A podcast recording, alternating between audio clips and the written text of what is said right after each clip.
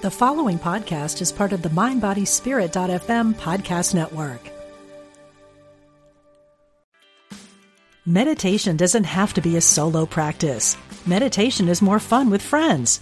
Looking for a way to drop in and hang out at the same time?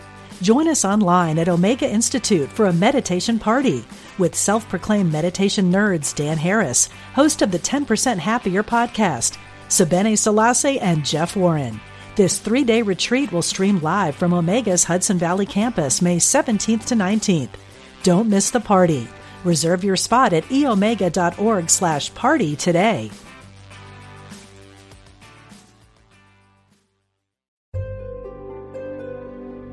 Discover the power within.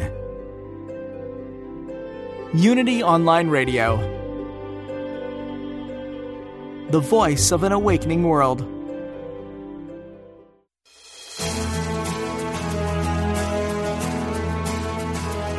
Are you ready to create a life that's intentional and dynamic? Welcome to the Intentional Spirit with your host, Reverend Temple Hayes. And welcome, everyone, and thank you so much for being with us. And as I say every week, thank you for being intentional. This is the kind of time and this exciting to me, this is the most exciting time we've ever lived all of us, we reincarnated to be here now so we could be part of this, the incredible changes that are occurring within people, within organizations, within systems. Oh my gosh, it's so exhilarating. And out of that is when we see that so many original thinkers are born or they come out of the closet and they start being active and they being spokespeople. And then we've got a person totally out of the closet today. Well, not exactly. She lives in Maui, so she's probably out there on that ocean a lot. Cate Montana, welcome to our show today. Temple, wonderful to be on. Thank you. Oh, it's just a it's just a pleasure to have you and you've been busy. I tell you. I look at your list of all your books and everything. I'm like, "Whoa, you go, girl." But tell us a little bit with our with our audience as uh, we uh, have people tuning in from all over the world, from many different cultures, with many different beliefs and faiths. And so, how did Cate Montana become Cate Montana? Why did this stuff? Why are you so interested in the things that you do as an inspirational speaker and author? yeah, well, one for, for one and thing, you have I, an hour. I, yeah, really. Yeah, for one thing, it always amuses me because um, back in 2007, after about 30 years and 20,000 hours of of intense meditation and focus on on awakening, um, I really I, I did wake up and for three days uh, was not Cate Montana and realized the utter fabrication and the truth of the illusion of the mental construct called Cate Montana. Um, what a joke to think that I could ever be enlightened. Um, that was a that was a wake up call. Um, so I always have to laugh when everybody introduces me. Hi, this is Cate Montana, and I go, wait a minute, I wrote a book about not being Cate Montana called The E Word. we just can't get away from it. No, I mean we just can't function without. We really can't function very well without the personality and the mm. ego structure. It serves us well as long as we know what the devil it is and, and manage it, and instead of it managing us it's so true. It's it's so funny. When I started here and I became the spiritual leader 14 years ago, I had seen so many dynamic uh, spiritual communities and religious organizations have one leader, and when the leader left, you know, through death or you know retirement or whatever, then the place didn't thrive. And I thought, oh, I, I don't want to build a work like that. I want to build an empowerment leadership model. So uh, I had I didn't have a photo of me on the website. you know, I didn't put my picture in things, and you know, I didn't say, "Hi, this is Temple Hayes, and here I am. This is what I'm about." But it was interesting because people always thought I was leaving. so uh, you know it's true finally i surrendered to the okay this is how it is let's get the photo up let's do that because you know i'm here for a while anyway. So it's a it's a really funny dynamic and you're right. I mean the beautiful work you've done with the ease the E and then the ego and the energy of that is just very powerful. But here you are, Cate Montana, Montana. So you did so much energy work, and then is it just that you felt like, if I'm understanding you, like you had steps, you were always doing the intention of meditation, and then one day you kind of enter into a veil of you're like this whole new evolutionary what the heck happened to that other person I knew kind of experience, right? Well, you know, like like so many people I know in the spiritual community, I when I was introduced to the concept of enlightenment back in oh God, the late 80s or the mid 80s, um it seemed like my ticket out. It was like, "Oh, wow, all if I become enlightened, then I'll have all the answers. I won't be confused, I won't suffer, I won't be in pain." Um, and all my answers will be answered. All my questions will be answered. And it's like, so I just went for it, Temple. I had, I had done society's um, success formula uh, up until I was 30, like so many of us. Um, I, you know, I was a, a good girl. I, I got good grades. I, I graduated from college and found a good man and a good career, and made a lot of money and had a swimming pool and a great dog. And it was just like I did everything but have a baby and I hit 30 and I was still I was miserable. And and it was like it was this huge wake up call and I was like, well, oh my god, if it isn't outside, well then the only other place to look was within. So I really I'm kind of a hmm, type A personality. So I, I when I discovered spirituality and that there was, you know, something called enlightenment and it was like, wow, I just went for it, Temple. Um, I left my television career. I was uh, um, an uh, video engineer and slow motion replay artist for all of the networks. Um, traveled all around the world doing sports telecasting. I was married um and uh drinking too much and smoking too much and it was just like oh my god so i i just imploded the whole lifestyle and i went and i lived in a one room cabin in the middle of nowhere in the North Georgia mountains, no electricity, no running water. I lived there for three years and meditated my ass off. And that was that was the start of my um of my spiritual life. And, and I had various teachers but mostly temple I just felt like there was only one place to look and only one question to ask. It was just about looking within me and asking who am I? And so I had a very fierce and very simple um, approach to spirituality, fortunately, and um, and somewhere around like the year 2000, as I say, 20 years of meditation, um, the, the persona just would drop in meditation, and so there was bliss and ecstasy and unity and oneness, and it was always with my eyes closed. so you know I, w- I would spend hours in bliss and ecstasy and unity and then i'd open my eyes and then immediately would be fraught with pain suffering concern worries about money you know where to get the where to get the next car payment whatever it was. All my human issues would immediately show up in a millisecond. And i was like what what what the hell? How does this work like I, I bet I bet nobody listening has ever had that experience. right, right. You know, we we still laugh about you know in the in the eighties. Um, you know, there was the book. Uh, I may not be saying the name correctly, but it's "Do What You Love and the Money Will Follow." And many mm-hmm. of us said, "And when is that?" and when is that really? I so identify with your with your story, and not that I need to make it my own, but uh, I know I know in the early days before I got my spirituality really grounded into shamanism and really understand the core of my being and that when most people are referring to the word spirituality they're talking about the memorization of a few books or a few um, you know, billboards or whatever, cliches, platitudes. Yeah. Um, but the deepening of, of that essence is um, I, I, remember the early days for me. Enlightenment meant uh, being anything but me. you know, I, I want to be enlightened, but I'm not going to be able to take me with me. you know, or I think the other part was uh, I'm seeking enlightenment, but I'm uh, my understanding of it was because I'm not blaming anyone. My understanding was, well, I'm seeking enlightenment, but that would require um, me to not be human. You know, I'm supposed to be mm-hmm. something different than hu- human.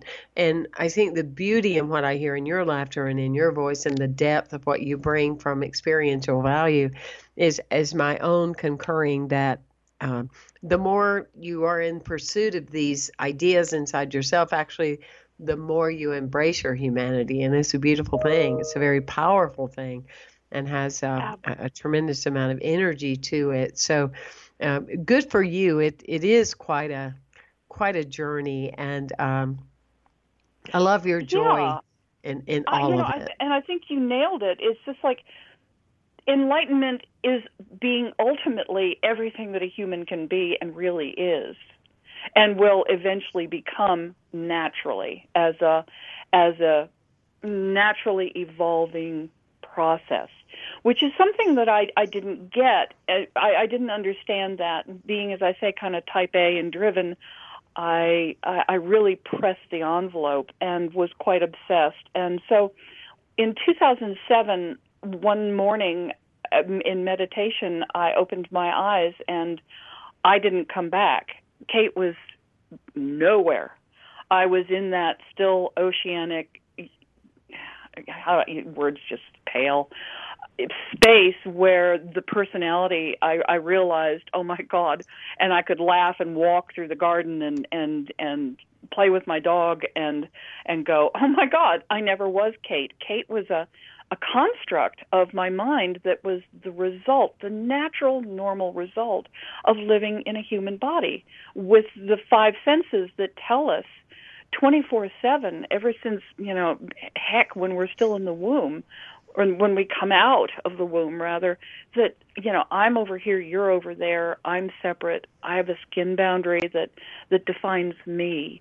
You know i'm not the chair i'm not the dog i'm not the my you know my bottle whatever my my banky.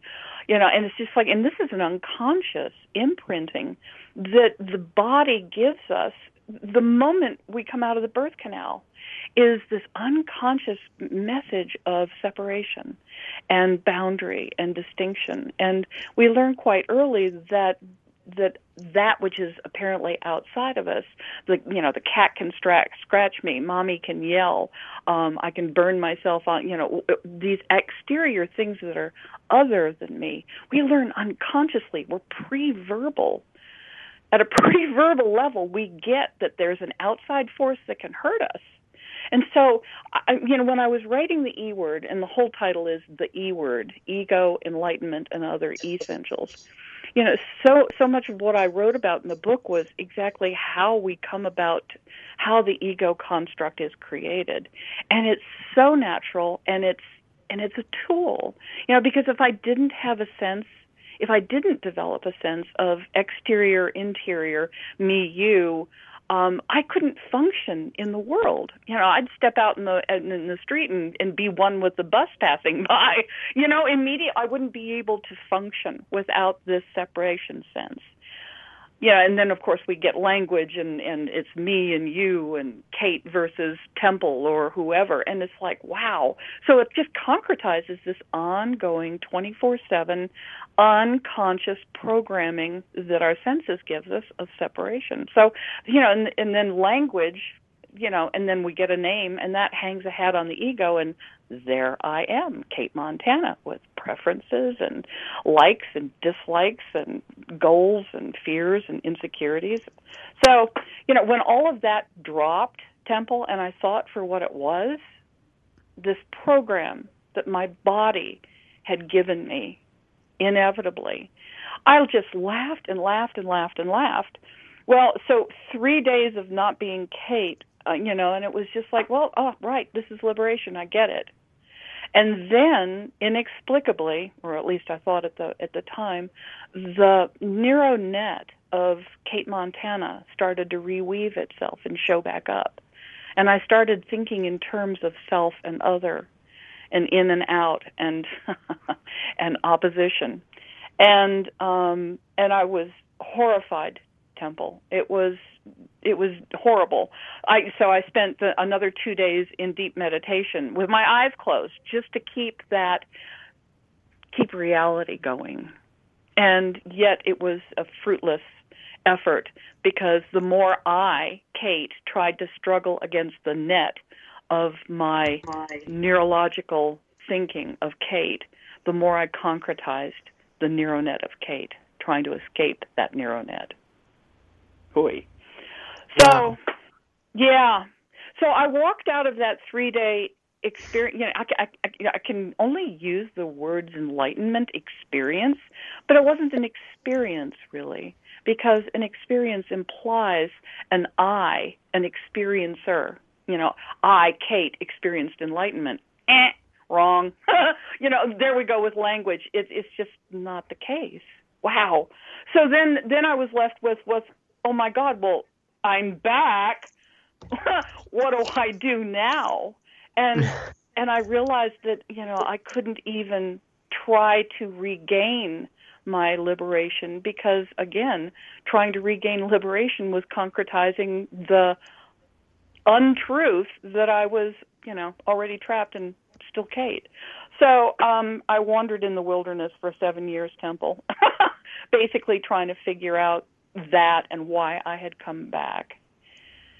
And what I finally understood was that so much my my drivenness, my isolation. I did the you know, I did the ascetic and practice. I didn't go to a cave, but it was a stone cabin in the woods in the mountain with no running water or heat. So hey, pretty close. Um, so I, I'd done the ascetic in a, in a loincloth in the wilderness for years, and I had turned my back on life. You know, I was like, oh, I, I don't want to be in my body. I don't want my body. My body is, you know, I would pay lip service to everything is spirit. You know, my body is spirit, life is spirit. But then I would turn around and try to ignore my body and my emotions and my sexuality and my desires because I was supposed to be desireless, whatever that was. So I drove myself into that, you know, we all know that what we focus on we become. And so it was inevitable that the illusion of Cate would drop and that that liberation would would arise. But it could only arise for so long because I had I'd, I'd forced the gates. I had not earned. That's not the right word. Um, I had not developed. I had not evolved totally as a human in the richness of my living, I'd closed my eyes against the world and wanted to just get out of here. So I realized that the the journey at that point in my life was to turn around and live life fully, completely, utterly, uh, impassioned with the whole deal, the whole the whole meal deal. You know, my my body, its aches and pains, my my joy, my sorrow, my my sense of separation, my my sense of occasional loss, um, my desperation, my fear about whatever, um, and embrace it all and not try to escape any of it. So wow, so so that was the journey that led me to write the E word, ego, enlightenment, and other essentials in 2015.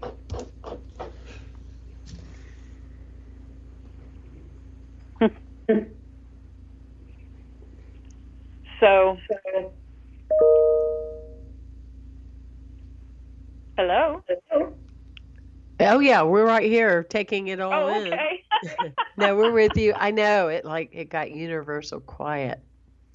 it did get universal quiet. Uh, there was like a space, you know, maybe Mars came through and said hello or one of our ancestors, I'm not sure. So we we had this spot, but it yeah, I'm I'm with you all the way. We're here. sweet, sweet. So yeah, so I wrote I wrote um the E word and it came out um uh Simon and Schuster imprint uh Enliven Books uh brought it out in 2017 and I was rapidly going down the path of becoming um a spiritual teacher and you know doing all of the necessary marketing and and sales funnels and click through rates and marketing this and you know putting together all of these webinars. And wow temple i hit another wall. I realized that it was i was on the wrong path. I i had come to the conclusion in in 2014 2015 that i i watched so much confusion in the spiritual community around in the the topic of enlightenment. And it was still oh god you know the the freaking three day five easy step workshop to enlightenment abundance your soulmate and you know eternal happiness and glory. I, I just looked at you know i looked at the whole thing of spiritual materialism and and it, quite frankly a great anger arose in me because it, it's just it it takes us we we take ourselves down a, a very precarious path doing that, and it's one that I had led myself down. You know, thinking that I, Cate Montana, was going to become enlightened, and I was going to wear white robes and step forward with the truth, and I was going to lead people into their whatever. And I was like, "Oh God, save me from I." And so, anyway, uh, and and and still being Cate Montana, I was just faced Temple with this incredible conflict is just like it just didn't feel right stepping forward on a stage as Cate Montana and then trying to explain the unexplainable. I can't really talk about enlightenment. None of us really can. It's it's it has to be it's it has to be experienced and yet it's not even an experience. So so I I uh, kind of pulled the plug on all of my plans and uh and withdrew for another couple of years because I realized that I was on the edge of really rebuilding the ego structure in a way you know it's it's so easy to say wow i know the truth. Here just follow me. Let me tell you how it is. And and yet the truth is, can only be found individually within ourselves in those lonely dark nights, in those beautiful days, whatever. It's only found within. And it's only found within a sincere, deep, deep desire to know the truth. And, and I would, I would yeah. add, um, if I may, to um, part of your conversation, uh, because it, it's something that I certainly have realized to be true. Uh, first of all, you know that in truth we believe there's only one power in the universe, and that's the only power that is. And yet, and yet, within our humanity, if we were ever to have anything that could work against us, it would be our emotional body and our unwillingness to do our emotional body work. And yep. so and and so we're both um, not that I need to agree with you because I may learn a whole lot from you by not agreeing or I I need to talk about me or or any of that. But but I do know that to be true. And it's exactly what you said and I just wanted to highlight that a little bit for our listeners cuz I did the same thing. You know I accomplished that ladder of success I I, have been manifesting since I was a kid. I didn't learn manifesting from a movie or from a book or from Unity.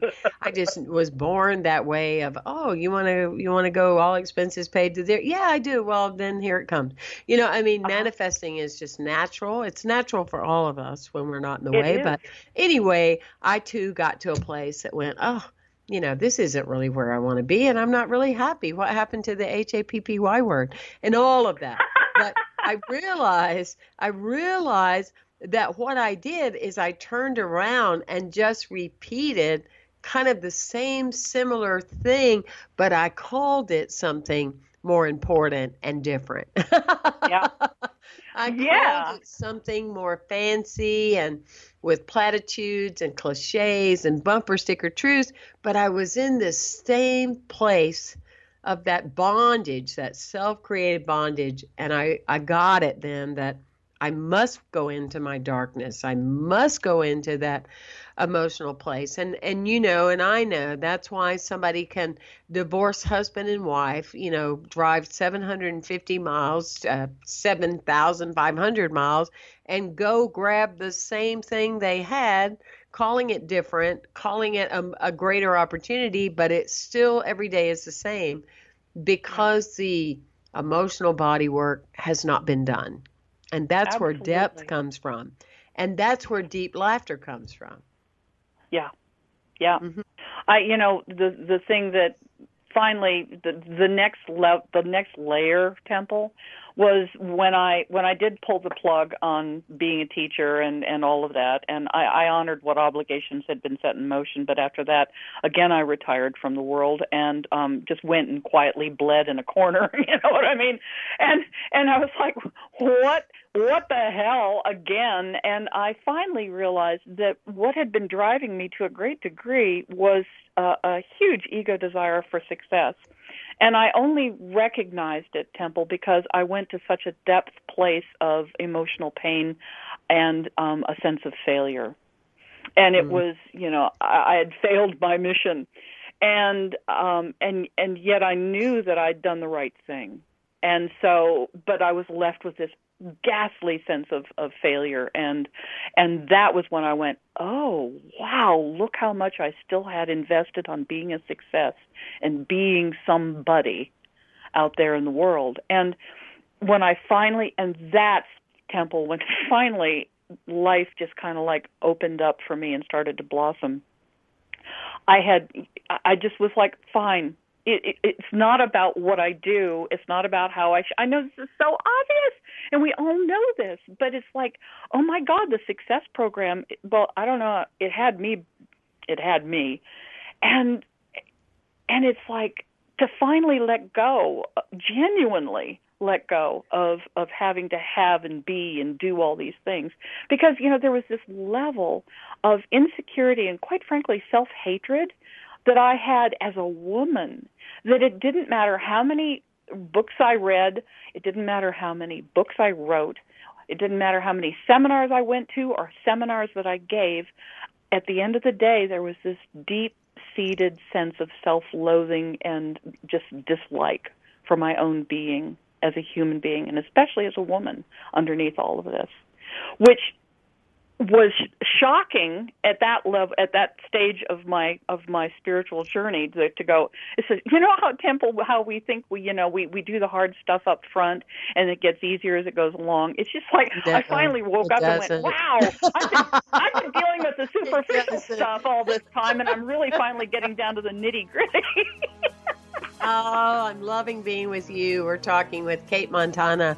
You can go to Cate Montana, her website, and boy, she has a wealth of information books, blogs, videos, you name it. It's out there for her. We'll be right back after this short break. I want to thank all of you for the way you tune in.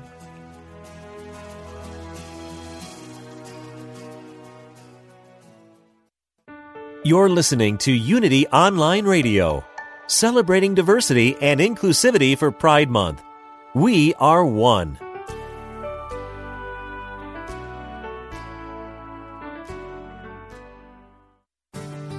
As Unity Online Radio continues to expand its programming and outreach around the world, we depend on the generosity of listeners like you. If you enjoy the programming, please make your donation today by going to unityonlineradio.org and click on Donate. Thank you for your support. Here's a Unity Mindful Moment by Ed McShane, a coach for your heart. I used to belong to the If You're Happy and You Know It, Clap Your Hands Club.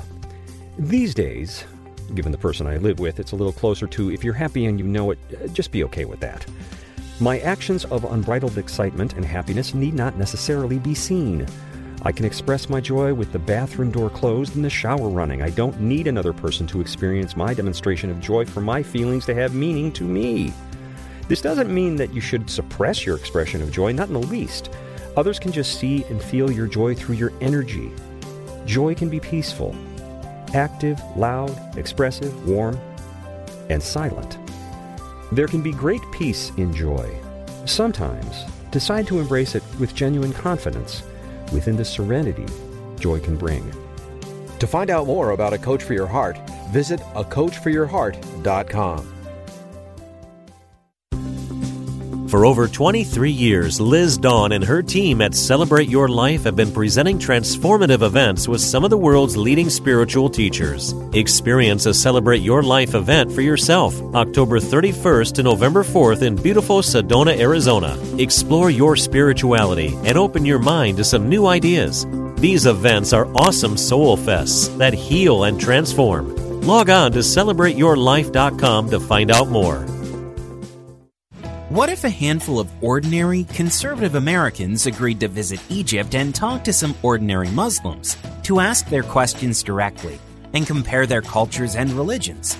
See hearts and minds open up in the new documentary Free Trip to Egypt, which chronicles their journey and reveals their insights into Muslims and themselves. Free Trip to Egypt will be screened in a thousand theaters on June 12th. Find a showing near you at freetriptoegypt.com.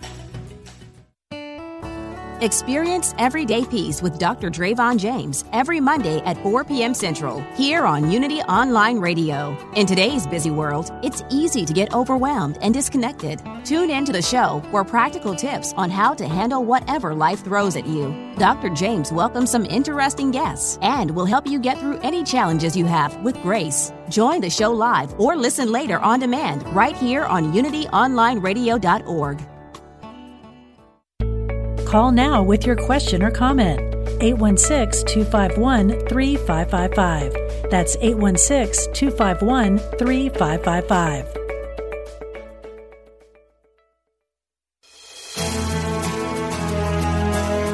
Welcome back to The Intentional Spirit with Reverend Temple Hayes.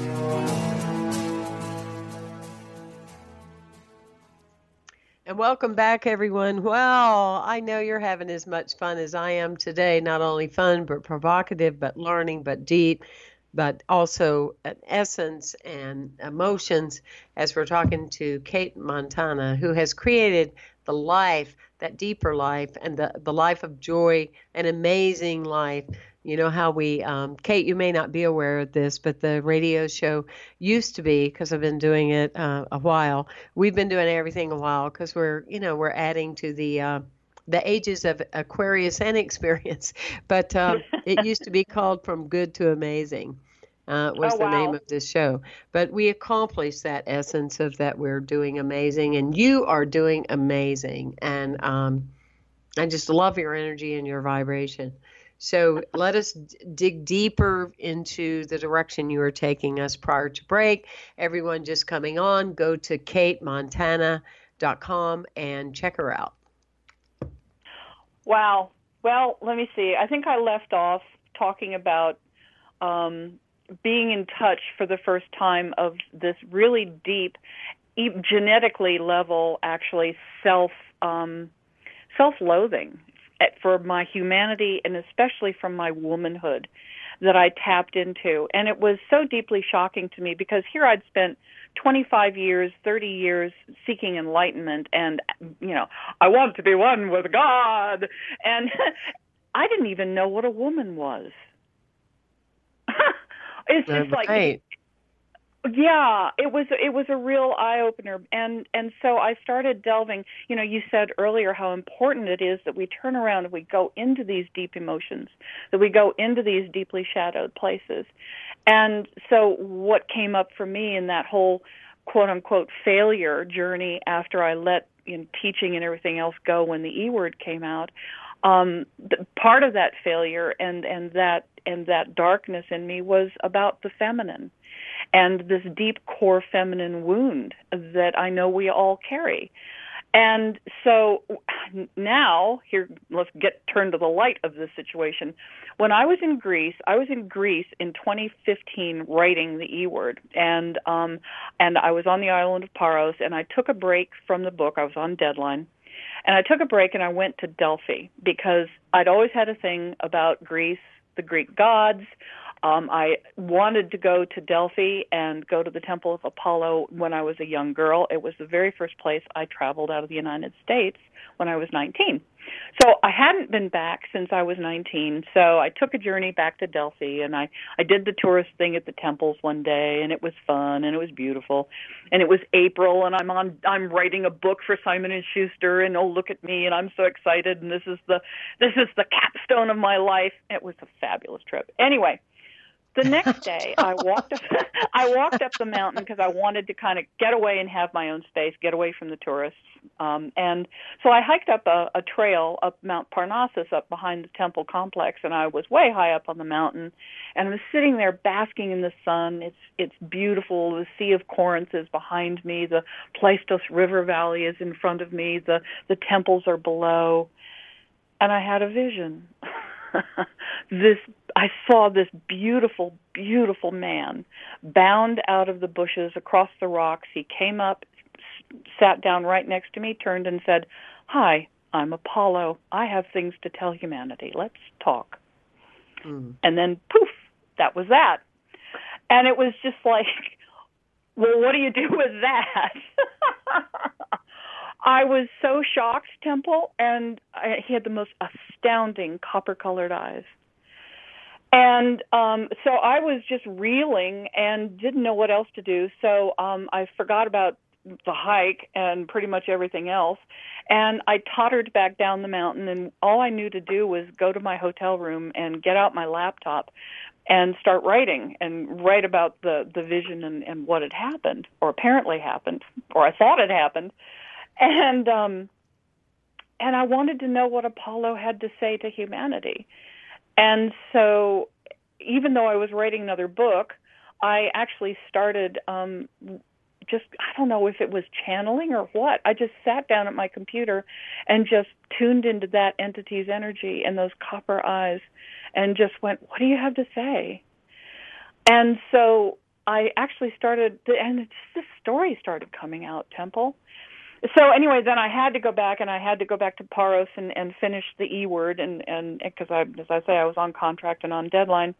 But two days after I finished um, the E word, I I was still in Europe and um, staying with some friends, and I just started again tuning back into Apollo because that energy was so compelling and and I wanted to know what he had to say. And so of all things I um I spent the next three months in South Africa uh, writing Apollo in me, and it turned out to be a cross time reincarnation magical love story of of spiritual um, awakening and sexual awakening. It, it, the basis of the story is actually it's actually very um, almost embarrassingly um, autobiographical.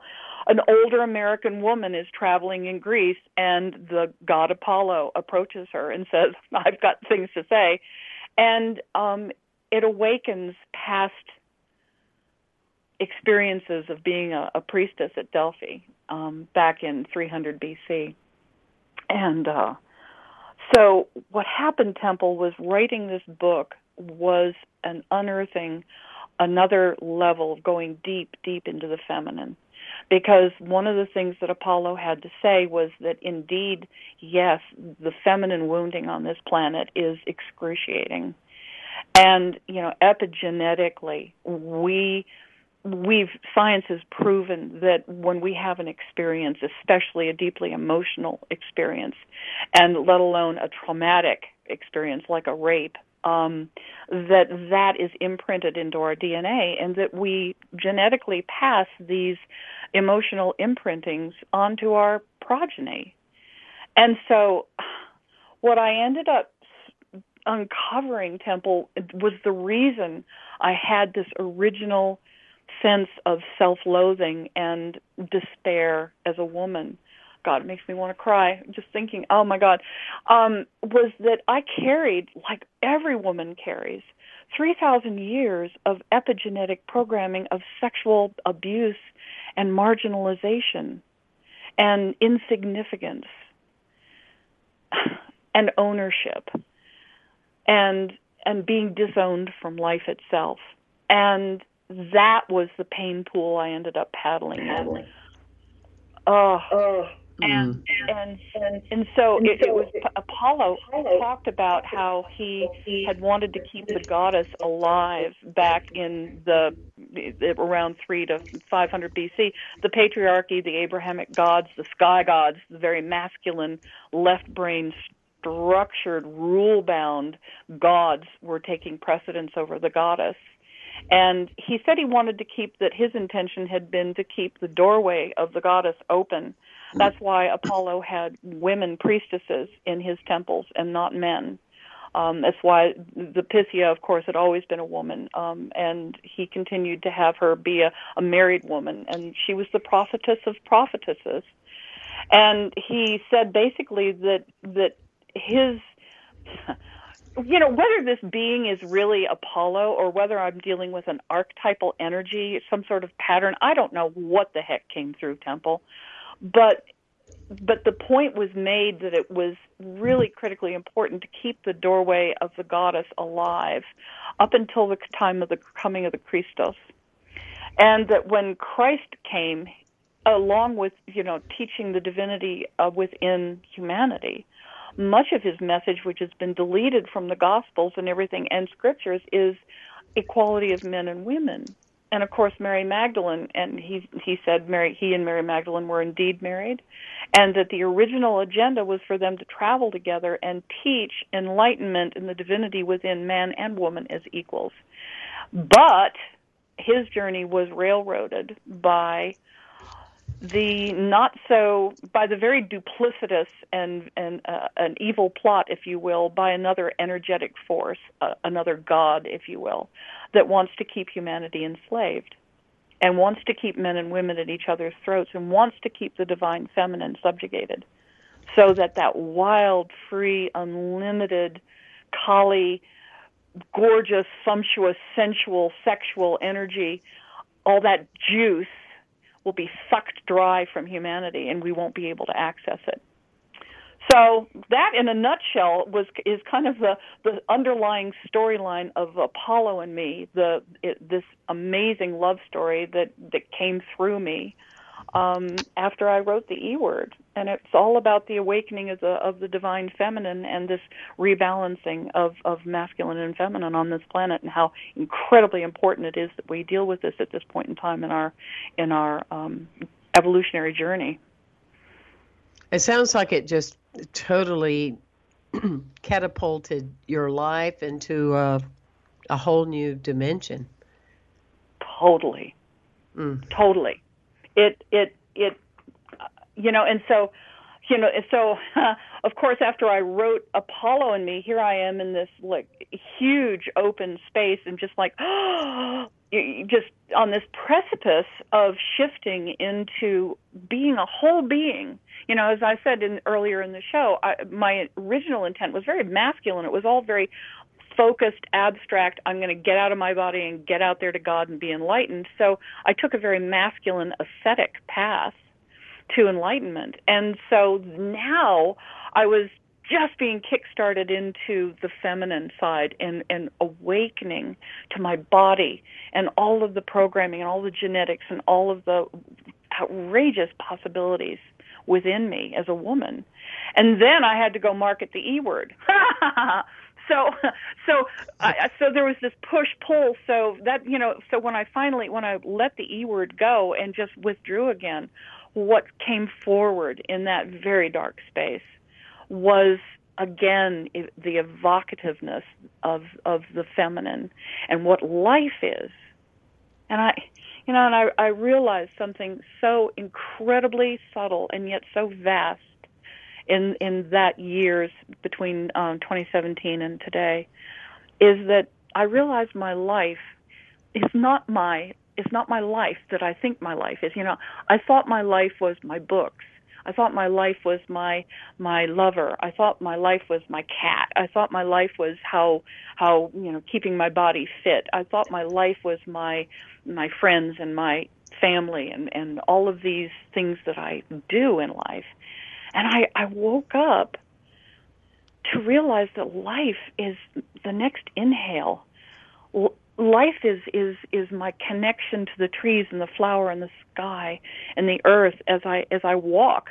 You know, as I take a walk on Haleakala volcano where I live in in Maui, Hawaii. It's like, oh my God, that's life. M- my interiority, my my joy or my sadness or my my expansion or my contraction and limitation, my interiority, how I feel, how I exude and express not doing anything, but just simply being. That's my life. And that was the awakening of this beginning to access the divine, what we call the divine feminine, the goddess within. And I was like, oh, oh my God, this is a whole new dimension. so. I'm going to become a high pitched singer now. Love that. Oh my gosh, how rich. That's incredible. It has been, and of all places, I ended up on Maui. So because when I after the after I, the E word came out, and I was doing a, a book tour, and so I'd I'd packed everything into storage. I had uh, been living in the Pacific Northwest, and uh, so I'd been tra- I, I traveled for like a year and a half, and I was a nomad. And I thought I knew I was done with the Pacific Northwest after 30 years, um, and I wanted to find my real home. And I thought it would be California. I've got so many friends down there: Will Arntz, um, Deirdre Hade, Betsy Chasse. All my, all my, some of my dearest friends are in California, so I thought for sure. But no doors open, nothing felt right. And I then I just visited on happenstance a friend here on Maui I'd never even, God Temple, I'd never even thought, I never was interested in even visiting Hawaii. And I, I came, and um, the second day I was here, I was at the beach on the North Shore, and and um, and the, the literally the spirit of the island pulled me deep inside the island and just cradled me and rocked me and said, "You come home to Mama Maui and let me take care of you." Hmm. So so I did. I went back to the Pacific Northwest. I sold everything I owned, shipped my car, packed three suitcases, and and moved here. And she has indeed, indeed taken care of me. And this is one of the most lush, feminine spaces energetically that I have ever experienced. Temple. What a blessing this place is. Wow, what a blessing. And I just discovered two other things that we have in common deeply two very, very dear friends, Will Arntz and Deirdre Hade. Oh, yes. Ah. Like Divine Vine Yaya, Sisterhood, and Melhood Friend. Yay. There you go. yeah. Mm-hmm. I love mm-hmm. it. Yeah. Awesome. Awesome. Awesome. Incredible people on this planet. No doubt. Indeed. Indeed. So that's been a little flavor of the journey into the feminine. And so, um, and so Apollo and me, this God, I cannot tell you, Deirdre, how I'm Deirdre. she tuned me right into her. Know. Um, she comes in. Yeah, she does. Mm-hmm. She does. I, I can't tell you, Temple, how embarrassed I've actually been after writing all of these books about, you know, quantum physics and consciousness and ego evolution and psychology um, that made me feel very uh, important and, and knowledgeable and, and made me feel like I, I'm a real somebody. Um, now I've written a romance novel, essentially. and you know, and it's kind of, of of sad, but it's a great indicator of how marginalized the feminine still is in our society. That I should have to struggle to admit that I've written a book about love and relationship and sensuality and sexuality, and it's like, wow, I, I was supposed to be a spiritual person you know what I mean about that dichotomy, that stupid split? Mhm. Absolutely, yes. So so yeah, I've I've had to struggle even to admit that I wrote essentially a romance novel, but I'm getting over it.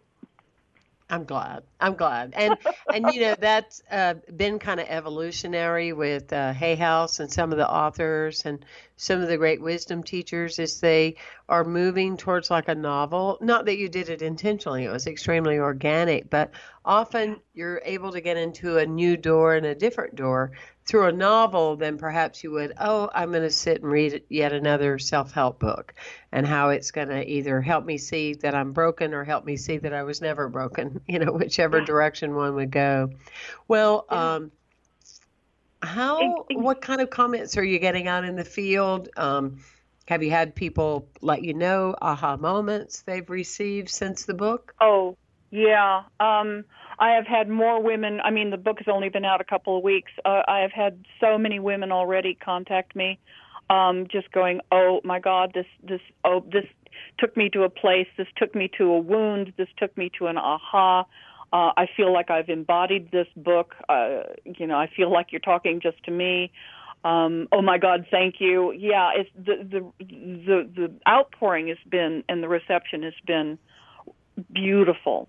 It's been beautiful, and um, know, I don't know if I'd ever go back to nonfiction again. Uh, you know, I actually read um, a statistic, actually, because I wrote an article on this, is that when we engage in reading um, literary fiction, and if I do say so myself, my my books are fairly literary, um, because it, it, you know it opens up a lot of conversation about deep spiritual truths while entertaining, and so I, I understand now that studies show that six minutes spent reading literary fiction is more relaxing to the body than taking a walk. Six minutes.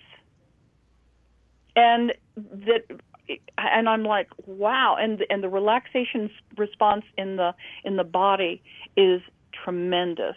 Just sitting down and reading a, a novel. Plus, psychologists show that reading stories makes us more open to um, other situations, and it it, it actually curbs um, judgment and um, against other other groups, and it it opens people up to be more available to more ideas and more people and more engagement.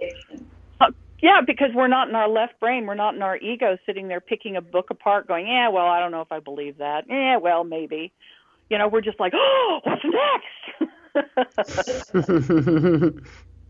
so I think. Oh yeah, a, and from that perspective of reading a novel, it it's it's like the theater or you know watching a movie um, mm-hmm. it, it catches you off guard. Or being in group therapy, listening to somebody else talk about their story when it's actually yours. So yeah. it's very powerful. It it is, and we feel it in our bodies. Temple. That's the that. It's it's like we feel it in every every pore of us. It's like you know, you, we can watch Frodo wrestle with with Gollum at the at the edge of the abyss in Mordor in the in the bowels of Mount Doom, and you know we see Gollum go over the edge, taking the ring with him into the abyss of lava, and in that moment, you know, I could I could write an essay about quantum entanglement, and about you know how how of all of life actually is a dance and interweaves and you could sit there and go yeah well that's interesting and and but not. But then you know you see it in action. You see oh my god the least of of pathetic creatures gollum in his tortured soul. He was the key to the destruction of the ring of power and the salvation of everybody. And if it hadn't have been for gollum at that last moment playing out his part the all of of you know of I don't even remember uh, wherever Frodo and everybody was, it would have all been destroyed. And I'm like, wow, well, that's quantum entanglement.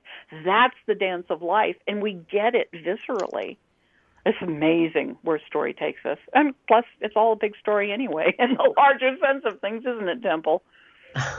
no doubt about it. Wow, what is what is next on your on your horizon? Do you see yourself remaining in Maui? Oh, I you know, right at this point I I've traveled so much in my life and I feel so at home here. I don't even want to leave the island at the moment. So, you know, I'll be here for as long as as as life wants me here. I guess that's mm-hmm. the best answer. And um yep. there I I know that I've already had a bunch of people ask if there's a sequel to Apollo and Me and you know, actually there's there's two more books. It's a trilogy. Um I haven't started writing it yet because I'm I'm busy with the rest of my life and I'm also kind of taking a break. I'm just wow. This is a this is a this is a dive deep blossoming time where I just as I say mm-hmm. I, I my life is the next breath and I I want each next breath to be awake and present and um, and is you know it's it's interesting when I wrote the E word um, I under, finally understood that instead of killing the ego the blessing is to live richly, so richly and deeply and fully that we expand the ego until it expands and includes everything. And so, in its inclusivity, the ego eventually disappears of its own accord because we've just embraced more and more and more of what's within and what's without. And it's like, oh, wow, I don't have to struggle to destroy anything. All I have to do is breathe and ah, tap into that uh, natural life ecstatic space. And as you said, also turn around and not be afraid to face the shadows and everything else that comes because it's all one thing, it's all life. Wow. So that's where I'm at.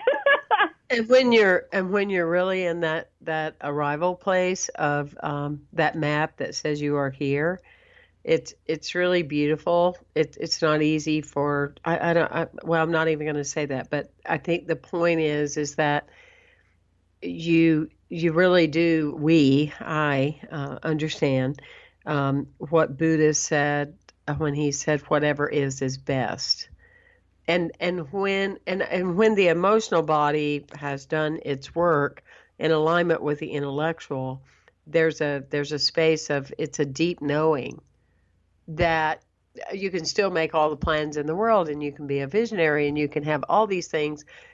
But i still think you get to a place that you are and i i i am is that i'm more interested in what i don't know than i am what i know. I'm more interested in the mystery of what i haven't experienced yet. And and and where we're actually i think both of us are coming from at great depth is that the key to all of this is simply have an open heart, uh, a heart that isn't filled with resentment or judgment or uh, ongoing uh, not forgiving, rigidity, you know, those kind of things, but to just be in a place of that naivete. You know, wow, what could be on the horizon? I don't know. It could be Maui. It could be Africa again. It could be St. Pete Beach, Florida. Who knows? It could be a film. So it could be a lover. I have no idea. Oh, you are so right, Temple. Being in the mystery is. I mean, if you had asked me t- even 10 years ago to answer any question about the soul, God, enlightenment, whatever, I could have told you everything. I knew everything. Well, no. 12 years ago. If you'd asked me 12 years ago. but, but it's just like, but since then, it's like, oh, I know less and less and less. And the less I think I know and try to know and hold on to, the happier and more expansive I get. more you know. It's been a pleasure having you on our show today. Everyone, oh. thank you for tuning in to Cate Montana. And also, you, please join me on templehayes.com and also visit us at firstunity.org. We have all different kind of programs and materials and videos and you name it. So, Cate Montana, you're a blessing. Keep on being you. And God bless everyone on this amazing journey we call life. Thanks for listening. This is Unity Online Radio, the voice of an awakening world.